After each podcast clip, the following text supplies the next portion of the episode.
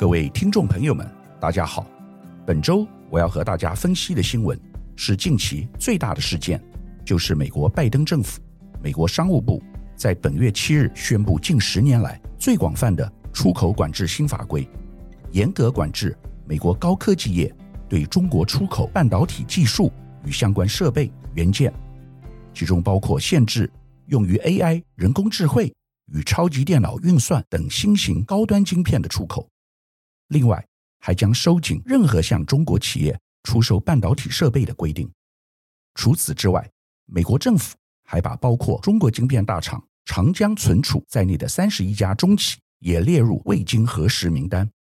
简单说，也就是不允许生意往来的黑名单。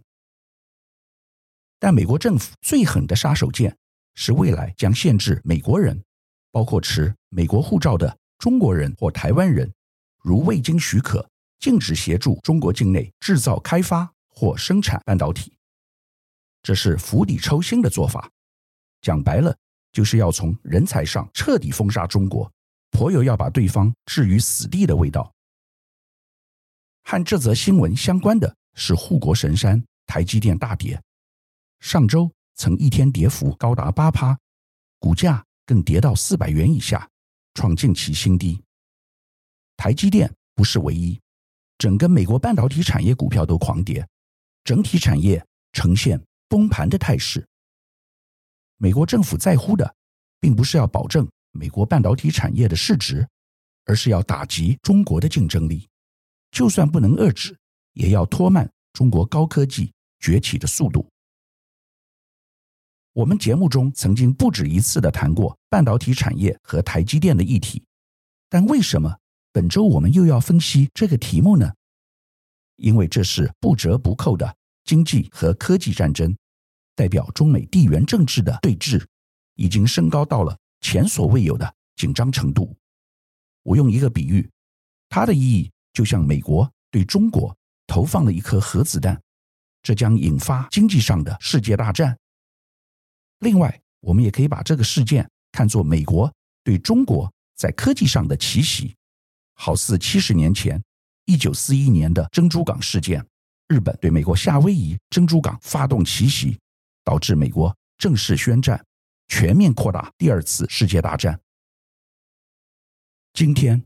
全世界都还在讨论俄国普丁会不会对乌克兰发动核战，这尚未发生。但有谁想到，美国已率先对中国发动经济核战？中国大陆本周进行二十大，习近平将迈入他第三个任期。然而，就在这个关键时刻，美国宣布对中国祭出致命的制裁。请问习近平心里会怎么想？我们只看到中国外交部对此发表抗议言论，但我相信私底下北京中央一定炸锅了，接下来肯定会有一系列反击手段。我们现在之所以还没有看到中方更激烈的反应，是因为习近平要把二十大先顺利开完，必须等到他顺利连任，再来找美国人算账。美国这次对中国寄出的半导体出口管制。后果有多严重？我们可以看外国专业顾问公司荣鼎集团中国科技专家施耐德的评论。他表示，此举将使中国半导体产业彻底崩溃。他在推特文中指出，这将是大灭绝的惨状，中国半导体制造产业将在一夜之间降至零。由于美国商务部的新规定，限制美籍人员参与中国晶片制造。已导致中国半导体企业的很多美籍主管辞职。目前，中国大陆并没有很多中国本土的半导体人才，大部分的专家都是来自美国或台湾，其中有很多美籍中国人。因此，这将一夜之间瘫痪中国制造，等于是对中国产业全面的斩首行动，令其毫无生存的机会。其杀伤力远胜于川普时代十几轮的贸易制裁。美国为何要这样蛮干？简单的说，就是深刻感受到中国崛起对其所造成的威胁，不管是在经济上或科技上。根据全球经济专家的分析，中国经济可能会在二零二七或二零二八年超越美国，成为全世界第一大经济体。这当然是美国所不能够容忍的。美国商务部七日发布的声明表示，新的晶片出口管制，其目的是为了回应中国使用超级电脑和半导体，研发大规模毁灭性武器及侵犯人权。这是非常可笑的理由，就如同当年美国入侵伊拉克，是因为怀疑其总统海山在研发大规模毁灭性武器，但最终花了两兆美元，证明根本就没有这件事。美国真正的目的是不想让中国追上他，而拜登总统选择在这个时机出重手，代表美国被逼急了。美国的做法有没有效果？当然有。可以说立竿见影，逼得美国半导体设备大厂应用材料在中国的工程师于十月十日到十二日两天内全部撤离。另外，中国大陆半导体企业长兴、长江存储的 CEO 和独立董事都是美籍华人，也全部立刻辞职。这远比两年前美国禁止出售二八纳米以内晶片制程技术给中芯国际。更加严重，当时还可以有售后服务、零配件交付，现在则是一夕之间命令厂商停止供货，人员全部撤走，业务喊停。那些美籍在华的人员仅有两种选择：放弃美籍或立刻辞职。但假如放弃美籍，则永久无法返美，其在美国的家人及资产亦会受到清查。而且根据规定，放弃美国籍要支付弃籍税，并且查其十年内缴税资料。因此，没有人会选择放弃美国籍，都乖乖立刻辞职。接下来，我们要分析美国政府晶片出口管制新规定对中国、台湾和美国可能造成的影响。首先，对于中国来说，将无法继续获得。海外的高端逻辑和记忆体晶片以及相关设备，因此中国在二八纳米以上的扩产势必有所减缓。面对这个冲击，中国未来将加速加大在半导体设备和科技的投资，寻求更多的晶片自主。但整个进程被拖慢好几年是必然的结果。金融时报甚至形容，这将使得大陆晶片业被打回。石器时代。其次，对台湾而言，在 NVIDIA、Intel 等美国大客户失去中国高阶市场后，台积电将间接受害，而且不像二零一八年贸易战时可以用洗产地的方式躲开。新规定中，只要出口到中国的半导体或相关产品有使用到美国的设备或软体，就必须要通过美国的许可。这代表未来可能转单到台湾的效应不大。美方的最新禁令要求所有晶圆代工厂为大陆企业生产 AI 高阶运算晶片，都必须通过审查。因此，就算陆企有能力开发相关高阶晶片，也无法生产，只能被迫放弃研发新晶片技术。某些台厂原本可能迎来陆企去美化的商机。例如，KY 世芯、力旺，现在也落空了。换言之，在新限制禁令下，美国公司无法与陆企做生意，台湾企业也无法和大陆企业往来。老美就是将任何彼此可能的交流通通砍断，从设备供应、IC 设计到晶圆代工制造，美国的 IC 设备厂无法再出货给陆企，台积电。未来想承接原本预期庞大的陆企高端晶片代工订单，也同样落空。台积电是这次新规定下的重大受灾户。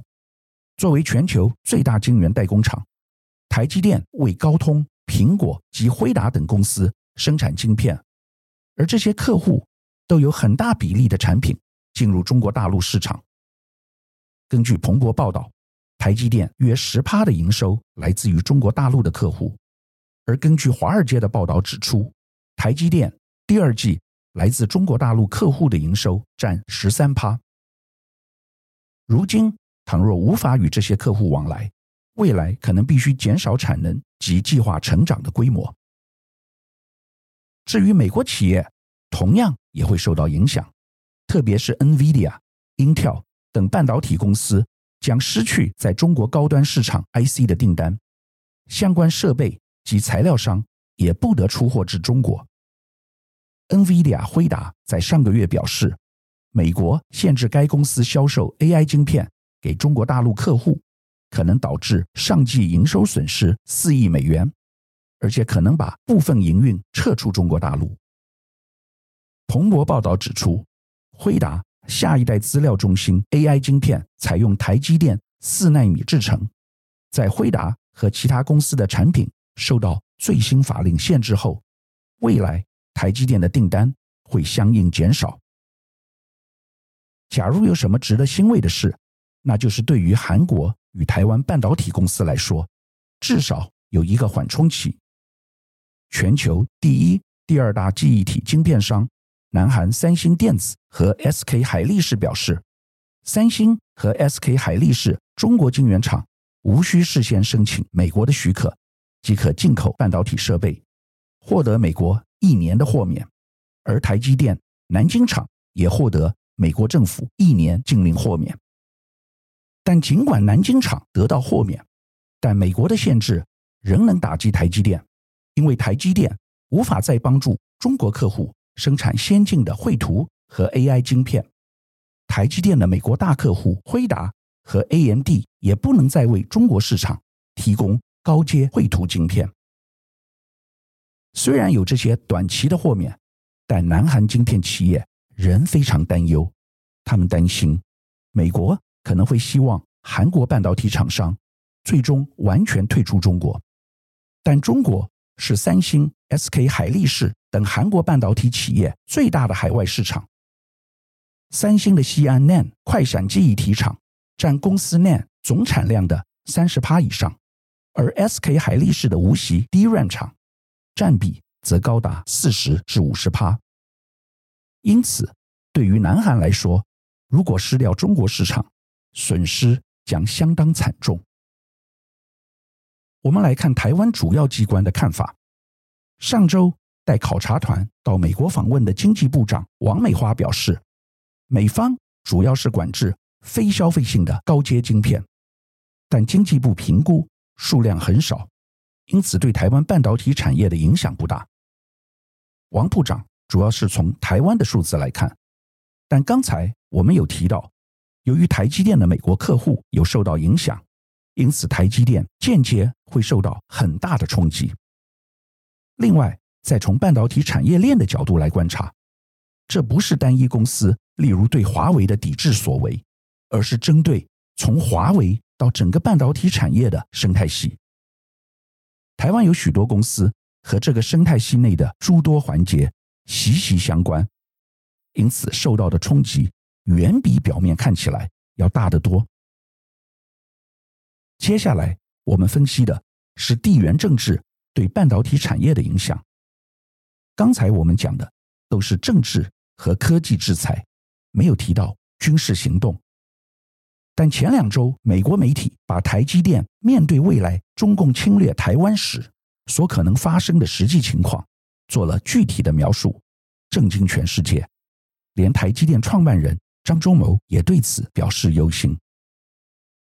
彭博引述美国官员的说法，未来如果中共攻击台湾，美国可能会派专机撤离台积电工程师，并且炸毁台积电，以免落入中共之手。事实上，去年美国陆军战争期刊中也有美国高级将领提出类似的建议，当时大家不以为意，有些人。认为是天真的看法，但这完全是有可能的。上周，台积电创办人张忠谋在接受美国 CBS 专访时表示，如果那个人重视人民经济福祉，他一定不会攻击台湾。他指的那个人就是中国大陆习近平。但当主持人追问，万一台积电被中国大陆国营化，变成中共的一个企业，那又会如何？张董很严肃地提出警告：一旦开战，台积电会被摧毁，一切都将毁灭。很少有人真正了解这句话的意涵。张董的意思，并非是一旦开战，台积电就可能遭受炮火的攻击，以致不小心被摧毁。他指的是美国人会抢先在老共占领台积电以前，主动将其摧毁。请注意张忠谋所讲的话，他说一切都将毁灭。为什么会这么严重？为何是一切？我们来看乌克兰的例子。现在乌克兰国土十五趴被俄国占领，也没有到达一切毁灭的程度。因此，张董所说的一切。是台积电的一切，而不是台湾的一切将毁灭。这远比两个月前台积电董事长刘德英受访时所讲的情况更为严重。刘董的意思是，就算老共把台积电拿下来，也无法运作，因为台积电是一座庞大的生态系，和世界许多国家的产品及服务连接。因此，如果外国抵制，台积电空有硬体。仍然无法运作，但张董讲的并不是这个意思。他影射美国人会主动摧毁台积电，为何不是老共呢？因为中共若能接受台积电，不管是硬体设备或软体，高兴都来不及了。那美国人为何要这么做？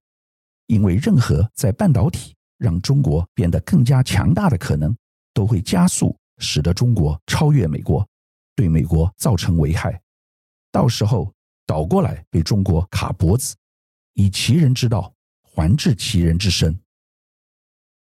有人可能会认为，为何一定要炸掉台积电呢？人才是关键。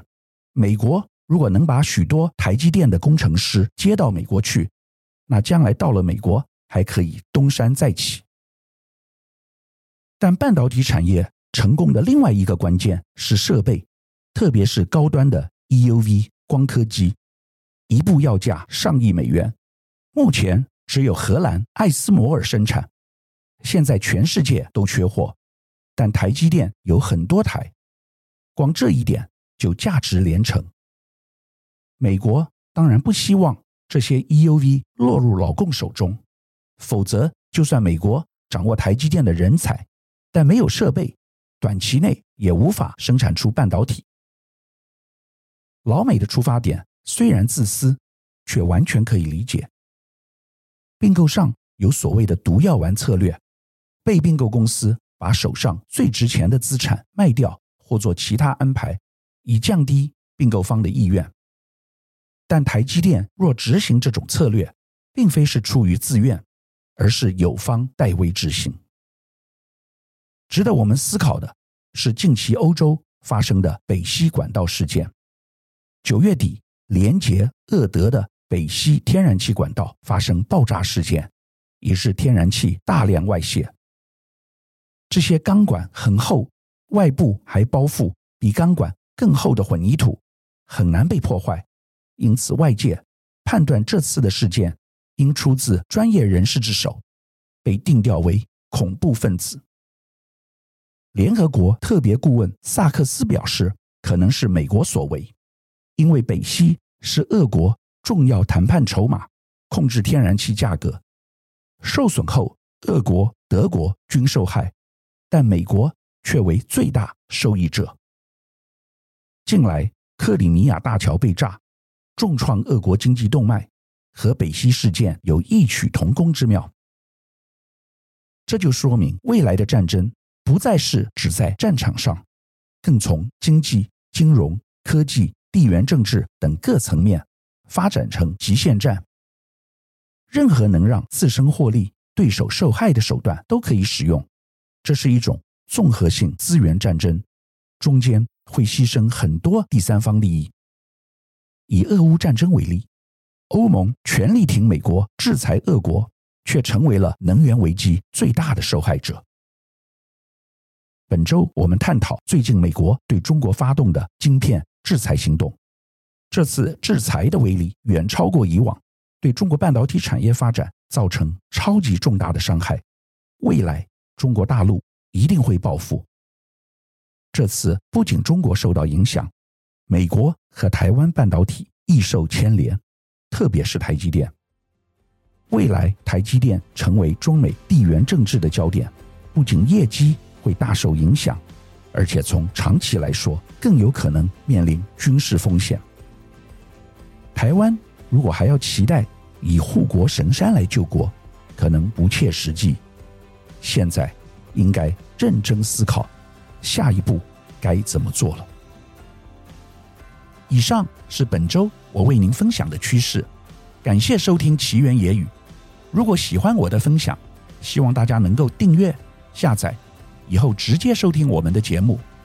另外，如果您想要留言与我分享您的心得，或是想要听什么样的新闻分析，欢迎到我们的脸书智门 Smart Gay 留言，或是私讯给我。